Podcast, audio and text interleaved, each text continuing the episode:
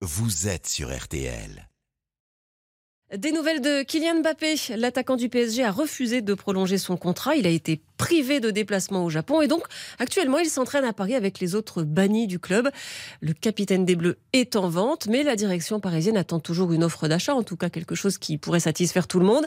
Et en attendant, Kylian Mbappé apparaît très heureux, mais, mais c'est une façade, Baptiste Durieux. Oui, Kylian Mbappé, tout sourire en sortant de l'entraînement hier après-midi devant quelques supporters parisiens présents. Selfie et autographe au programme.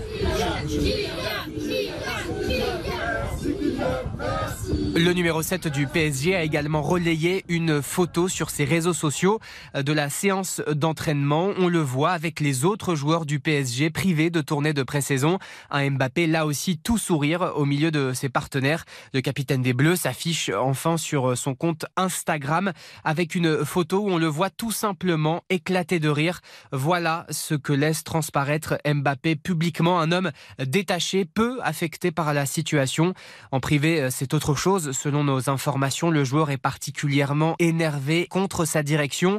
Et il est toujours déterminé à ne faire aucun cadeau à Paris et à son président Nasser El Le bras de fer est loin d'être terminé. Baptiste Durieux du service des sports d'RTL.